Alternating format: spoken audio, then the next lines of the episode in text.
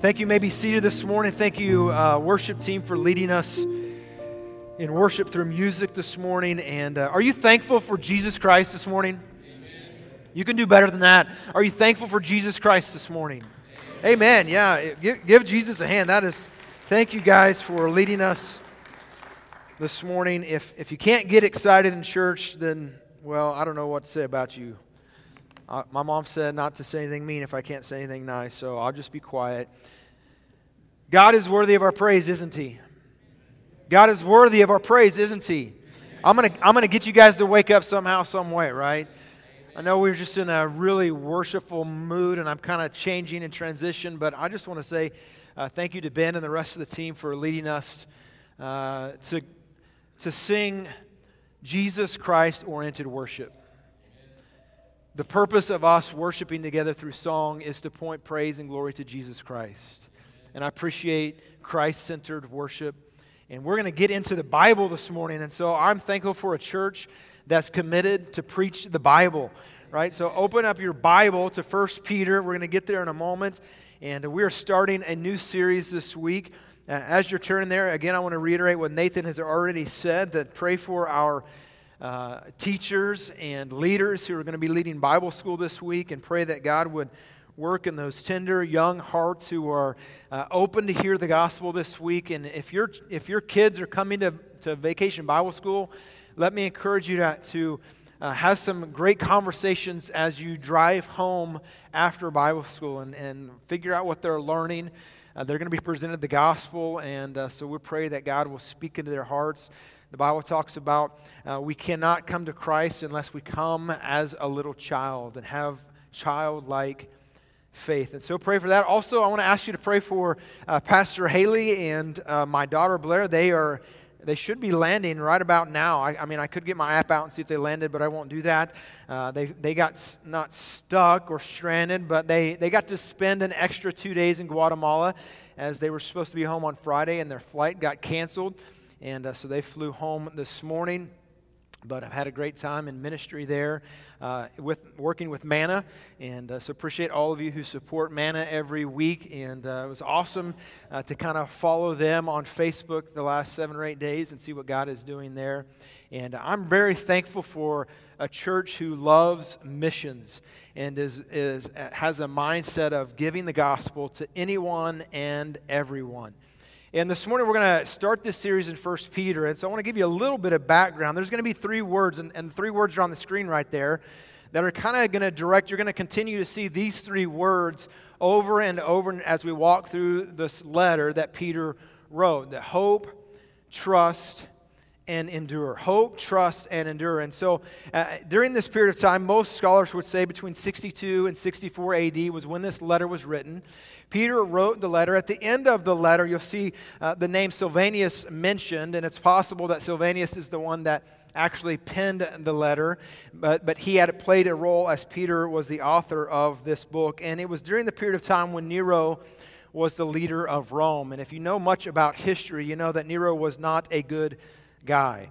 And so Peter is writing this letter, and you'll see it in the very first verse in a moment when we read it. He's writing the letter to those who have been scattered, the, the believers who've been scattered because of persecution. And Nero was uh, a bad guy, right? So Nero uh, had his own mom killed because she didn't agree with his lifestyle. Uh, then, after his wife passed, he married uh, uh, one of his male servants. And then he um, did not treat his male servant very well because his male servant apparently looked like his wife and uh, I mean, all kinds of things, right? And so then uh, he also burned Rome down. He's the one that burned Rome, and, and some historians would say that, that he walked around playing the fiddle as Rome burnt. And, and so he also, after burning Rome, blamed the Christians. He blamed the followers of Jesus Christ, and the reason that he blamed them was so that he could persecute them. And so Peter is writing this letter under that context. So if you've not seen the movie, and I believe it's out for you to rent uh, or to purchase, the uh, Paul the Apostle, if you haven't watched that movie, I'd encourage you to get that movie, rent it, and watch that movie. It'll give you a background and really a context of when First Peter was written. And, and what it depicts, even in the movie, and what, what history tells us, is that Nero would even have dipped the Christians into wax, placed them on pedestals in the street, and lit them on fire at night in order to light the way for the Romans. So this was a really bad guy, right? And he hated the Christians. And so this is the context in which Peter is writing uh, this book. All right, so in this, in your bulletin, and I want to encourage you to get your bulletin and, and uh, take some notes. Uh, there's going to be a lot of information you can look up later. But in this bulletin, you're going to see three goals uh, that, that Peter really had and accomplishes in writing this letter, First Peter. Three things, right? So, number one here on your outline is inform believers of their living hope. Right, to inform them of hope. So, again, you're going to see that word hope, and over and over again, you're going to see that listed as Peter is writing to these scattered believers to give them hope. The second one was to exhort believers to trust God in difficulties. And, and isn't that hard sometimes to do? to really trust God when, when things aren't going well. It seems easier to say God is good when things are going good. It seems not so easy to say God is good when things aren't good, right? And so we have to understand that in the good times and the bad times, God is still in control and God is still good. And God is always working things out for His glory and eventually for our good right? In Romans 8 28. So ex- he wanted to inform the believers of living hope. He wanted to exhort them to trust in God in difficulties. And the third here on your outline is challenge believers to endure through faith. So you see those, those three words hope, trust, and endure. In fact, in, in the very first chapter of 1 Peter, verse 7, let me read it for you real quick. Peter says that the genuineness of your faith, being much more precious than gold, than perishes though it is tested by fire, may be found to the praise, honor, and glory at the revelation of Jesus Christ. We're going to talk a little more about that last week, but it's about that enduring faith. Faith that endures, faith that lasts. Now, Peter, the author here, is one of the disciples. He has a brother named Andrew who's also a disciple. And Peter is the guy, right? So, Peter's the guy, if you remember, up in the upper room when Jesus was kind of giving his final instructions, and he told the disciples, uh, you know, it's the painting of the Last Supper, and he tells the disciples during that dinner that they are going to be scattered like sheep because of Jesus, because of what about, is about to happen. And remember what Peter said in front of all the disciples? Not me. I mean, here's just some real good information just for your sake. If, if God tells you something, probably don't want to disagree with God. Okay? So Jesus tells him, You're going to be scattered like sheep with, without a shepherd. He argues with Jesus, not me. He even goes a little step farther as to throw the other disciples under the bus, right? And Peter says, Even if all of these who are here at the table with us, even if they decide, you know, because I could see that they might mess up and they might desert you, even if they do, Jesus, I would be willing to die for you. Did Jesus' words come true or did Peter's words come true? Right? So, just hours after Peter claims, I will die for you, even if all the other disciples desert you, they come and they get they arrest Jesus, and what do all the disciples do? They desert him. And what does Peter do? Peter not only doesn't stand up for Christ, he actually doesn't have enough boldness to stand up to a little girl by a campfire. And he curses out Jesus. I don't know who that is, and he denies, and, and you know the story, right? Well, then in John chapter 21, after Jesus dies, he's placed into the tomb. And as we sang about this morning, comes back to life after the resurrection. In John chapter 21, Peter and Jesus have a conversation. And three times Jesus asks Peter, Do you love me? And three times Peter says, Yes, Lord, you know I love you. And we see the restoration of Peter that, and so this Peter, the one that denied Christ, and to the little girl by the campfire, didn't have any kind of boldness. He's the one that writes the letter to now the Christians who are being persecuted by Nero, who later Peter would also be martyred under the authority of Nero. What changed in this man's life? What gave him the boldness to speak and to encourage, even though he's the man that didn't have enough boldness or courage to stand up to this little girl? And what the, the life of Peter and all throughout the scriptures you're going to see, there's three things, three truths that, that, that I want you to hold on to that are in the bulletin here this morning. Three lessons we can learn from Peter's life. And the truth is, we could spend an entire Sunday on each one of these, but look, we're just going to highlight them, and I hope they'll speak into your life this week. Number one, failure in the past does not nullify purpose in the future. Failure in the past does not nullify purpose in the future. What, what does that mean? And, and the truth is, there's some of you in here this morning, I know, that feel like you're un, unworthy to be used of God because you have a past. You've made some mistakes. And what Peter's life tells us, and all throughout Scripture tells us, is that just because you've messed up doesn't mean God can't use you. Aren't you thankful God gives us second chances? For some of us, I'm thankful God gives us like three and four chances, right? Do you realize that Samson in the Old Testament, he did more for the cause of God and the purpose of God in his life after his big sin than before his big sin? Just because we mess up doesn't mean God can't use us. And I'm thankful for the grace of God in my life. I'm thankful that when I mess up, and, John says if, we're, if we will confess, God is faithful and just to forgive us and, and cleanse us from all unrighteousness. And, and God gives us second chances, and that's the story of Peter. The second point here is a broken heart is a great preparation for helping the hurting. Rick Warren says it this way that, that God never wastes a hurt. And the truth is, some of you in this morning have experienced way more hurt and brokenness than I ever have or probably ever will. God wants to use that brokenness and God wants to use that hurt to speak into someone else's life. You know, I remember uh, how this illustrated for me very vividly in my life is that uh, for, you know, for many years, God allowed me to be uh, the youth pastor here at Hallmark, and, and I was doing it at the high school at one point, and, and Ryan Whitley was doing the junior high ministry at that point. And Ryan had a, a completely different story growing up than I did. And, and, many of you know Ryan's story, but Ryan's story is that, that uh, he was raised by his grandparents, never knew his dad. In fact, most of his life, he didn't think that his dad was alive. Um, his mom died of a drug overdose when he was really young, and that was his story. And for many years, that story just um, kind of ate him up from the inside out, right?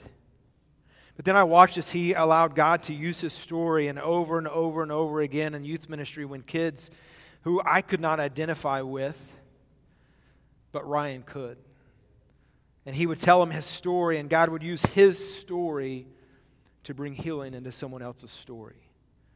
God doesn't want us to waste our story. God can use your story, whatever that might be. God can use your brokenness, whatever that might be, for His glory and for your good. The third one is in your bulletin, or a single note of hope is better than a thousand thoughts never expressed. So let me just encourage you this morning. If God puts somebody on your heart this week,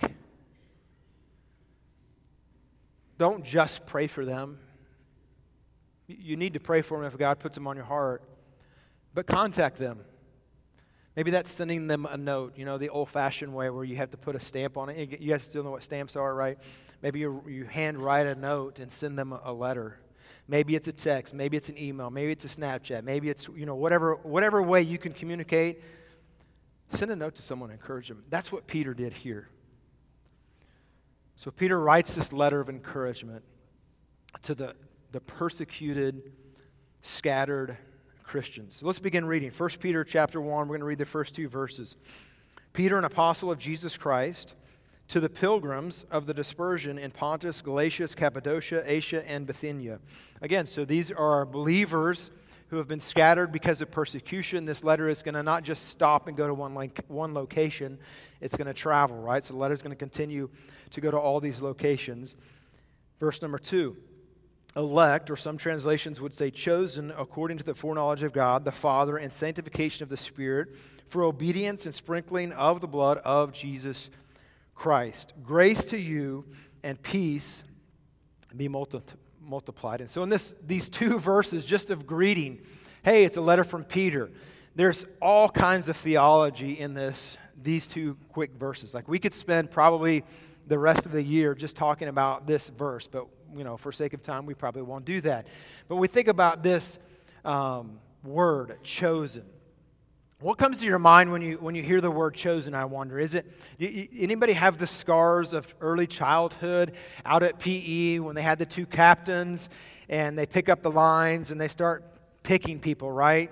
And some of you in here, you, you were like the first picked always, right? How many of you are, you know, let's be a little braggy here. How many of you were the first round draft picked every time, all right? You guys got picked first, okay? And, and how many of you, we won't make you, so the, the rest of us maybe not so much. Now, I was, I was blessed because um, you always need two captains, right, if you're going to have teams. And you always want to have, uh, at least growing up for me, you always want to have fair captains, right? Because if one captain's really good at the sport and one is not so good, then the team, it's never going to work, right? You can't have a first round draft pick picking and a last round draft pick picking. It's just not going to work. So I have a twin brother. So me and my brother were always, almost always the captains, and we got to pick. And I remember as a, a young kid always coming to the last two people and always having, you know, I, I'll be honest, my spiritual gift is the gift of encouragement. And, and I'm not trying to brag or anything, but I really always, when I picked that last person, I always tried to make it as special moment as I could. Oh, great, we get Jimmy. Thank you, Jimmy. Awesome. Jimmy's on our team. I can't, I'm so glad Jimmy's on our team. And I'm like, oh, I wish Jimmy wasn't on my team. right? And so some of you have those scars, right? The Lord prevented me from having those scars. But maybe, maybe you weren't chosen for that job you were after. Or maybe you weren't chosen to go to prom, right? I mean, think about you weren't chosen for the promotion or for marriage. It's a lot deeper than just about being chosen on the schoolyard, right? But when we look at this text and we see that, that the scripture teaches us here that God chose you, do you realize that all the other times you weren't chosen, don't matter anymore? If we come to the understanding, the realization that God chose me, He picked me, He wanted me on His team.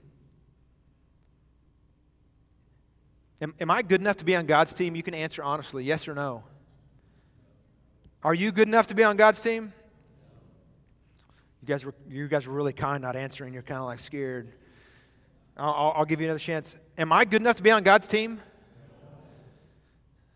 No. Why, why did God choose Abraham in the Old Testament? Was it because Abraham was following him? You know who Abraham was worshiping when God chose him? The God of the moon, like everybody else. And when, when I realized the understanding, this scripture, this verse, verse 2, it talks about God the Father, God the Son, and God the Holy Spirit, and that all three were involved in my salvation. That's amazing that God chose me, that Jesus saved me. He died for me, and the Holy Spirit sanctifies me and seals me. Turn, that, that reminds me, turn to Ephesians chapter 1, all right? This is not just an isolated text of Scripture that we talk about the fact that God, the creator of the universe, chose me. And so, all other reasons, and all other hurts, and all other pains, and all other sorrows, and all those other burdens and problems that it really don't matter when I come to the realization to understand that God loves me, and God sent His Son to die for me, and God chose me to be on His team. Ephesians chapter 1, look in verse number 3. Blessed be the God and the Father of our Lord Jesus Christ, who has blessed us with every spiritual blessing in heavenly places in Christ. Our blessing is in Christ. Verse 4 Just as he chose us in Christ before the foundation of the world, that we should be holy and without blame before him in love, having predestined us to adoption as sons by Jesus Christ himself, according to the good pleasure of his will. Do you see that beautiful picture given in verse number five? That we are, as believers of Christ, and Peter's writing this to believers, saying, You've been chosen by God. And then Paul would say here the words, You have been adopted into God's family, that God chose you. Again, let's be completely honest this morning. It's not because you're so great, it's not because I'm great. It's God's grace in my life that I got to be picked on His team. I'm thankful for that. It says, according to His pleasure and His will. It was God ordained. Verse number six, to the praise of the glory of His grace. So again, it's because of His grace, and, and I'm chosen because of His grace, by which He made me accepted in the beloved. How did he make me accepted? Verse number seven In him we have redemption. In Christ we have redemption through his blood, the forgiveness of sins according to the riches of his grace. So again, we see the same thing that, that Peter says quickly in two verses and, and, and really in one verse in 1 Peter verse number 2. And, and we see this, Paul expounds a little bit that God has chosen me. Jesus has saved me in him, in Christ. Verse 7, we have redemption through his blood, the forgiveness of sins, according to the riches of his grace. Verse number 8 which he made to abound toward us in all wisdom and prudence, having made known to us the mystery of his will according to the good pleasure which he purposed in himself, that in this dispensation, the fullness of times, he might gather together in all things in Christ, both which are in heaven, which are on earth, in him, in Christ. Verse 11 In him also we have obtained an inheritance. You might underline that word. We're going to get to that in a minute. Being predestined according to the purpose of him who works all things according to the counsel of his will. Again, referencing the sovereignty and the control of God.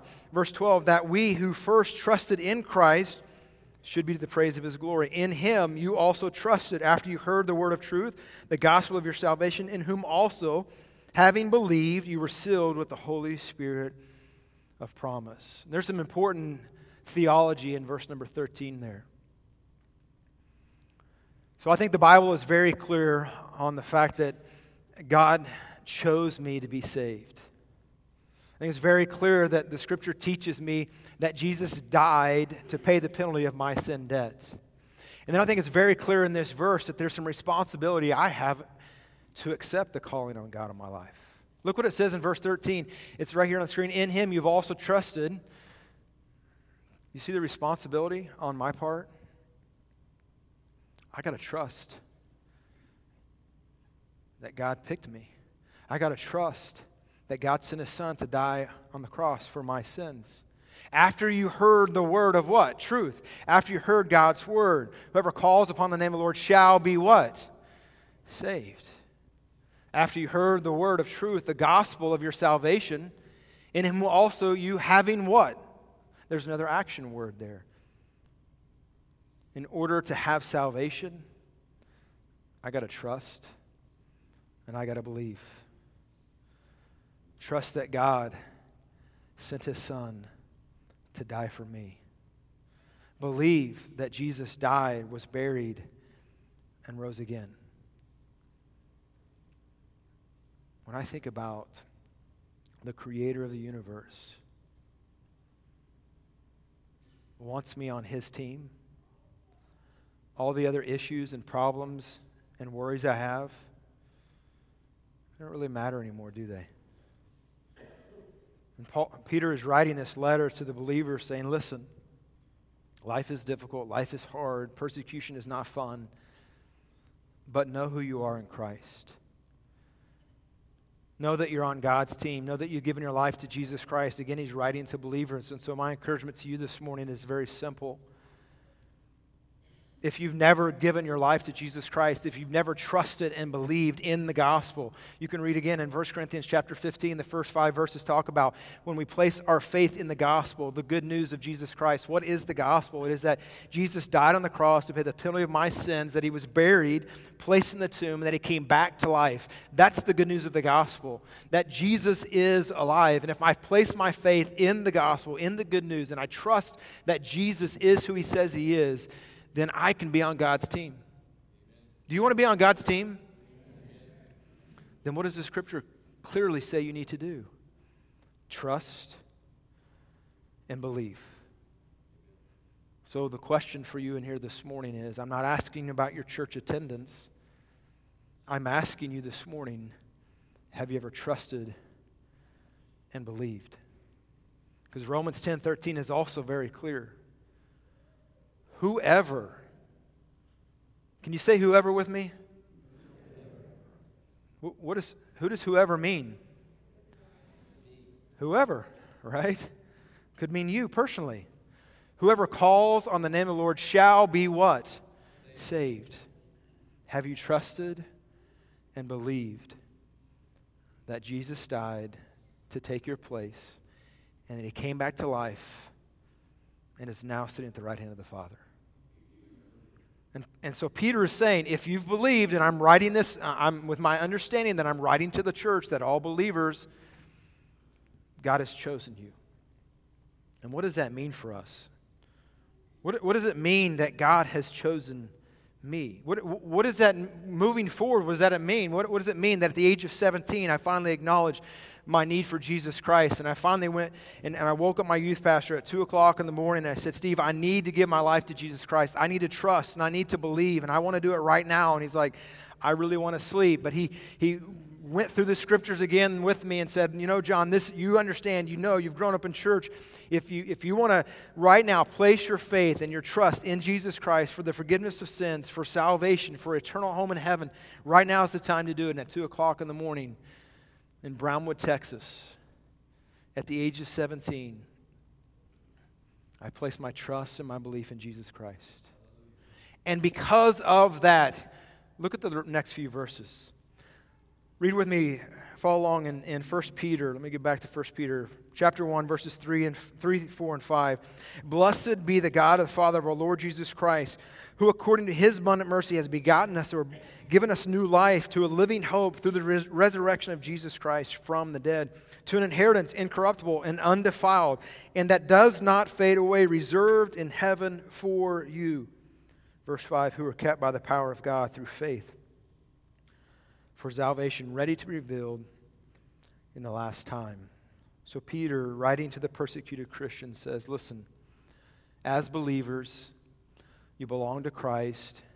You've been chosen. And with that comes three things this morning on your outline that will bring hope. Number one is this you've been given a living hope. Living hope. What does verse 3 there say? Blessed be the God and the Father of our Lord Jesus Christ, who according to his abundant mercy has begotten us again to a living hope through the resurrection of Jesus Christ from the dead. The song we just sang about, that, that Jesus proved that he had power over death, sin, hell, and the grave. When was that all proven? It was all proven at the resurrection of Jesus Christ. Turn there, 1 Corinthians chapter 15. 1 Corinthians 15. I mentioned 1 Corinthians 15 already, but the first few verses of 1 Corinthians 15 mention the gospel. And if you believe in the gospel, you can have salvation. And so Paul begins to argue his own point. So he talks about if you believe in the gospel and you believe in the death, burial, and the resurrection of Christ, you can have salvation. And there's hope in that. And so Peter would say, as he said to those Christians, there's a living hope. The living hope is in Jesus Christ.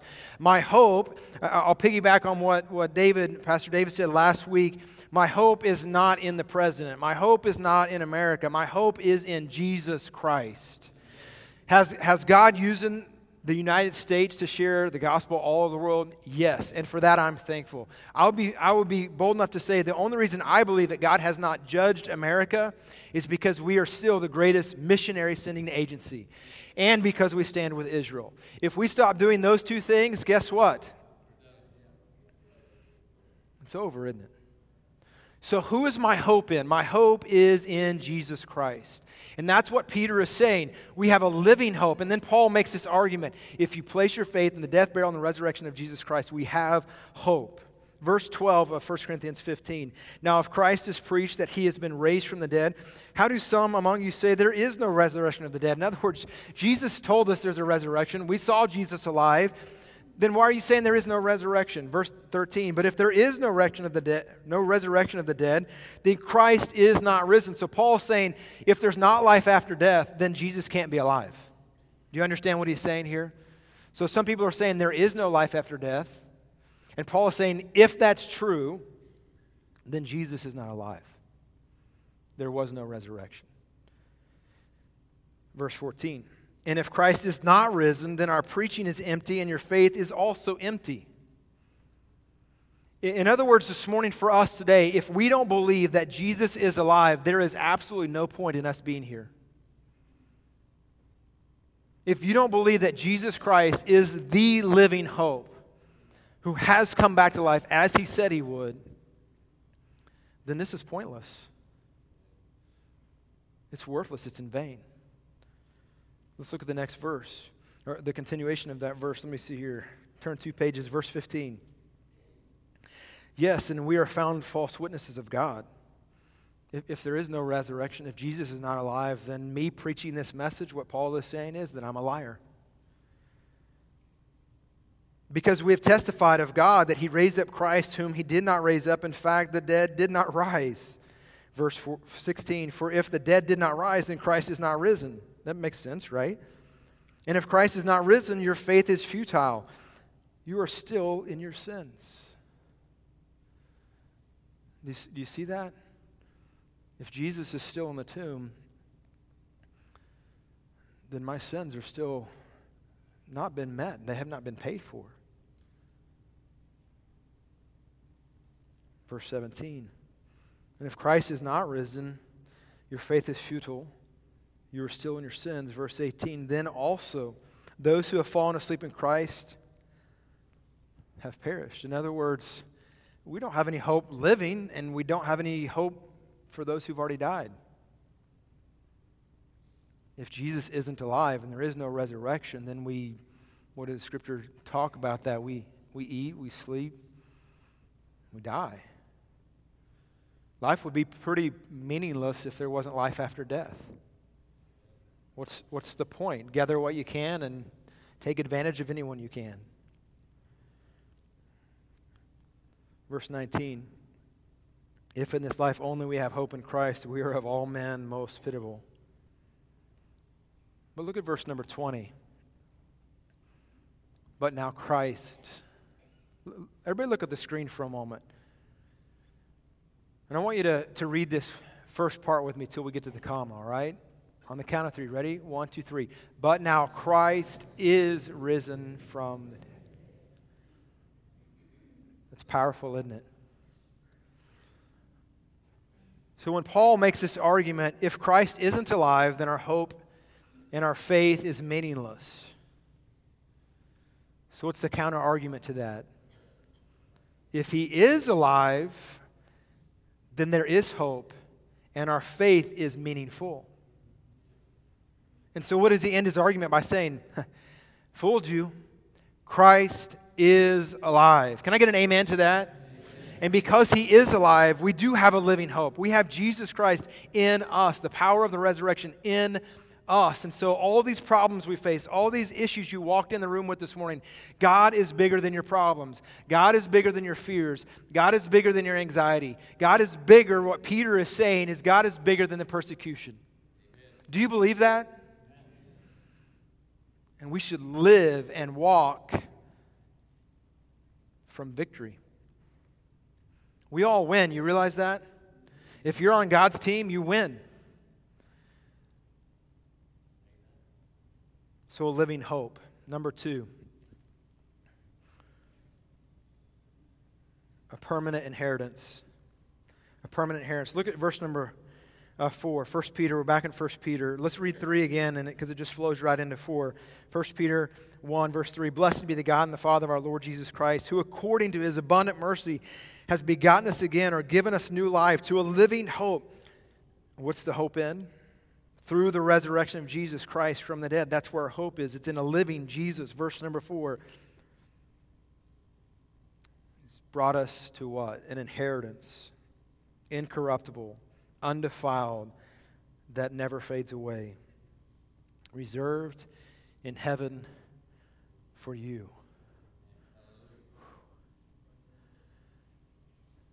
My, my dad's not here, so I could talk about it for a moment. My mom's here. She's the best mom ever, and she had to put up with my dad all those years. I hope my dad leaves me an inheritance. Can I just say that out loud proud? How many of you hope your parents will leave you an inheritance? How many of your parents did leave you an inheritance, right? And I mean, I, I, if you see my dad tell him, the Bible says a godly man leaves an inheritance for his children and grandchildren, right? It, it's in Proverbs, trust me. Does it compare to the inheritance that God has left for me? There's a man in, in Bolivia, he was 67 years age, 67 years of age, and he uh, lived in poverty, and he was an alcoholic and a, and a druggie, and so he would stand on the street corner every day, and he would beg for enough money to go into the bar to get enough alcohol, and if, if he didn't get enough money collected that day to, to get his fix, then he would write hot checks in the bar, and so everyone kind of knew him as this person. One day, the police came in looking for him. And at the age of 67, knowing his history, he sees them, hears they're looking for him. He goes out the back door, never to be seen again. And the reason they came in the bar that day looking for him was that someone had left him a $6 million inheritance. He had been married 40 years prior to this, and and had been estranged from his wife. They never got divorced. After he left, she inherited all this money. She has now died, and she left $6 million to her husband.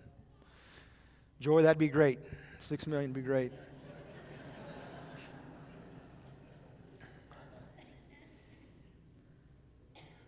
and he ran, listen, he ran away from the inheritance because he didn't understand what they were bringing him. And I think some of us, and maybe some of you in the room this morning, what I want you to know is God has, God has an inheritance prepared for you. He sent his son Jesus to die on the cross to pay the penalty of your sin debt so that you could have this inheritance. And I think some of you in the room this morning are worried about what God's expecting of you. And he's just saying, I love you. I sent my son to die for you. It's not about what I want from you, it's about what I can give to you. Some of you this morning need to not be like this man and run out the back door today. This morning, God is calling you to salvation. God is saying to you, I chose you for my team. I sent my son to die in your place, and I want to give you this inheritance, an eternal inheritance that will never fade, that will not perish, that's incorruptible a home in heaven. God's not asking something from you, God's already given everything to you. You simply need to trust and believe. Number three, a living hope, permanent inheritance. And number three, divine protection. Look at verse number five. Again, so he talks about a living hope, our eternal inheritance. Verse number five who are kept by the power of God through faith for salvation ready to be revealed in the last time. We read in, in, Ephesians chapter 1, verse 14, that as believers, the Holy Spirit seals us until the day of redemption. And so, what, this, what, what Ephesians is saying, and also what Peter is saying here in 1 Peter, is that that I can't earn my salvation, it's a gift of God. For by grace you're saved through faith, not of works, it's a gift of God, lest any man should boast. Aren't you glad you don't have to earn salvation? Did you also realize that because it's a gift and you can't earn it, it's also a gift and you can't keep it? You can't do anything to keep it.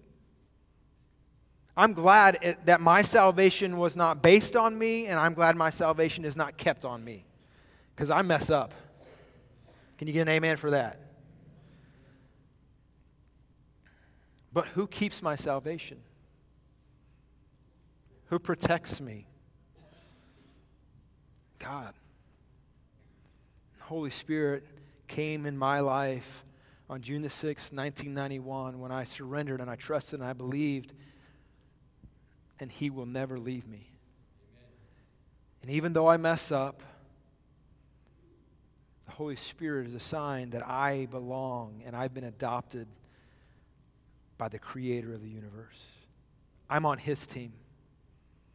And I have an inheritance that no one can take away. And I, as a believer, Peter is saying, listen, remember, he's writing to these believers who are under severe persecution. Peter, soon after this, is going to be martyred for his faith. And Peter is saying, listen, nothing is going to happen in your life apart from God's will in your life. Another verse of scripture, or another translation, excuse me, instead of saying we are kept by the power of God, is we are shielded or we are guarded. The truth is, God is in control and God is good. Aren't you thankful for that? So, no matter what you're facing right now, God is in control and God is good. You guys ever uh, Googled uh, the most secure places in the world? Anybody ever Googled that? There's some weird things that come up. But how many of you know about Fort Knox? Right? So, Fort Knox, where, where is Fort Knox at? All right, just seeing if you actually knew. You raise your hand, but okay. Fort Knox, Kentucky.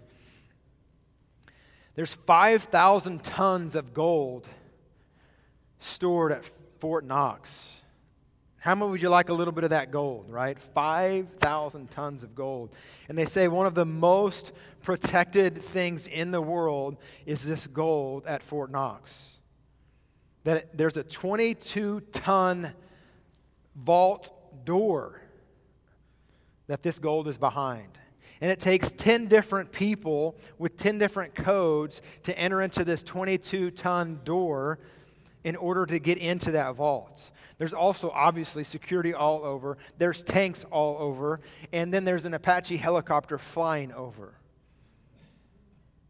What Google would say the most heavily guarded treasure in the world.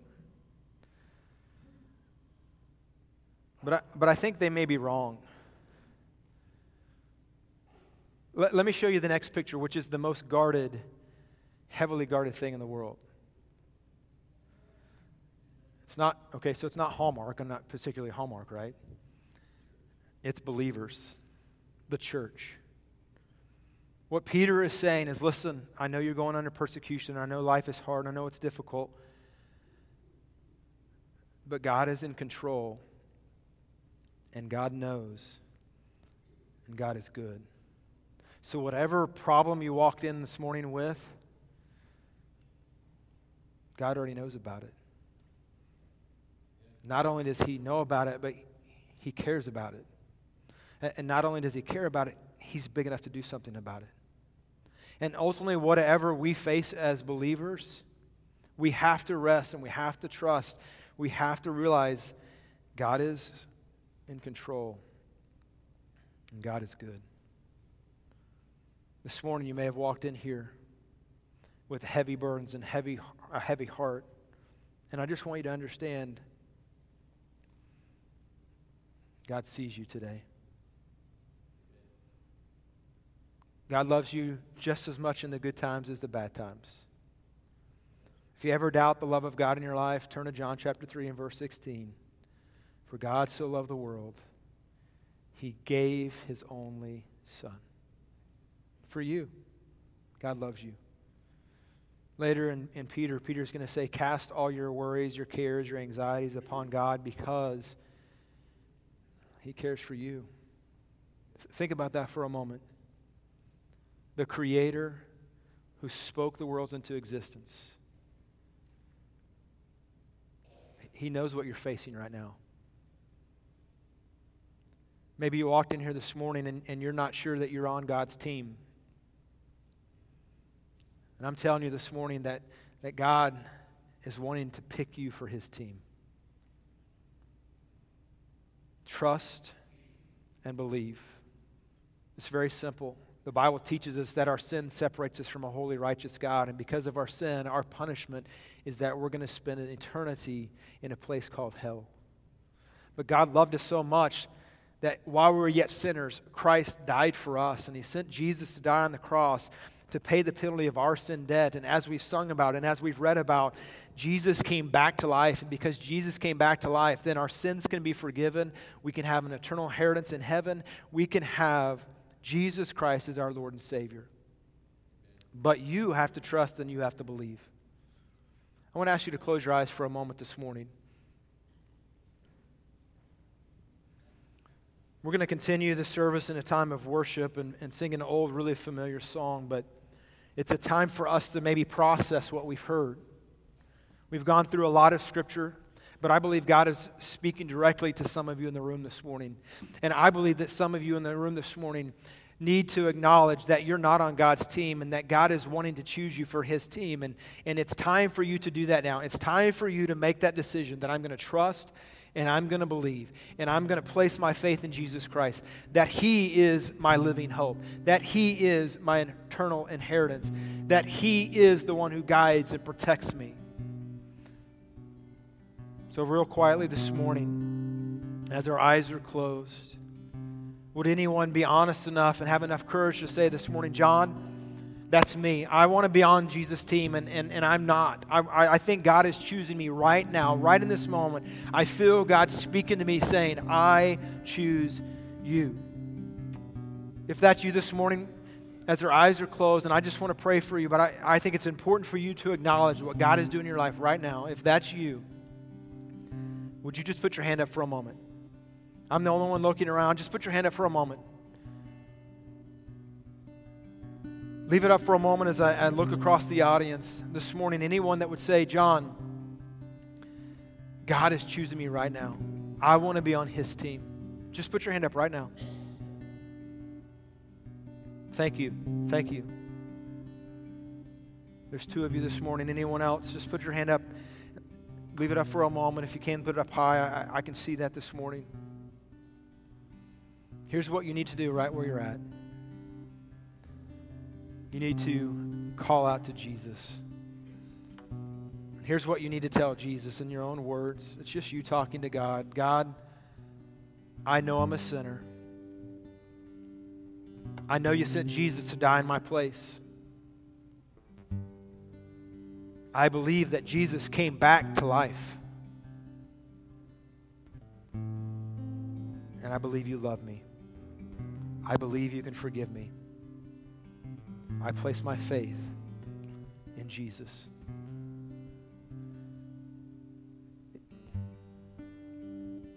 If you spoke those words to God this morning, I would love to celebrate that with you. If you prayed that prayer this morning in the quietness of this room and you'd like me to know about it, you would like to acknowledge that this morning, would you again put your hand up? Just put your hand up right where you're at. Just put it up. Maybe you didn't raise your hand earlier, maybe you did but you're raising your hand right now to say, I prayed that prayer and I gave my life to Christ. Right now, just put your hand up.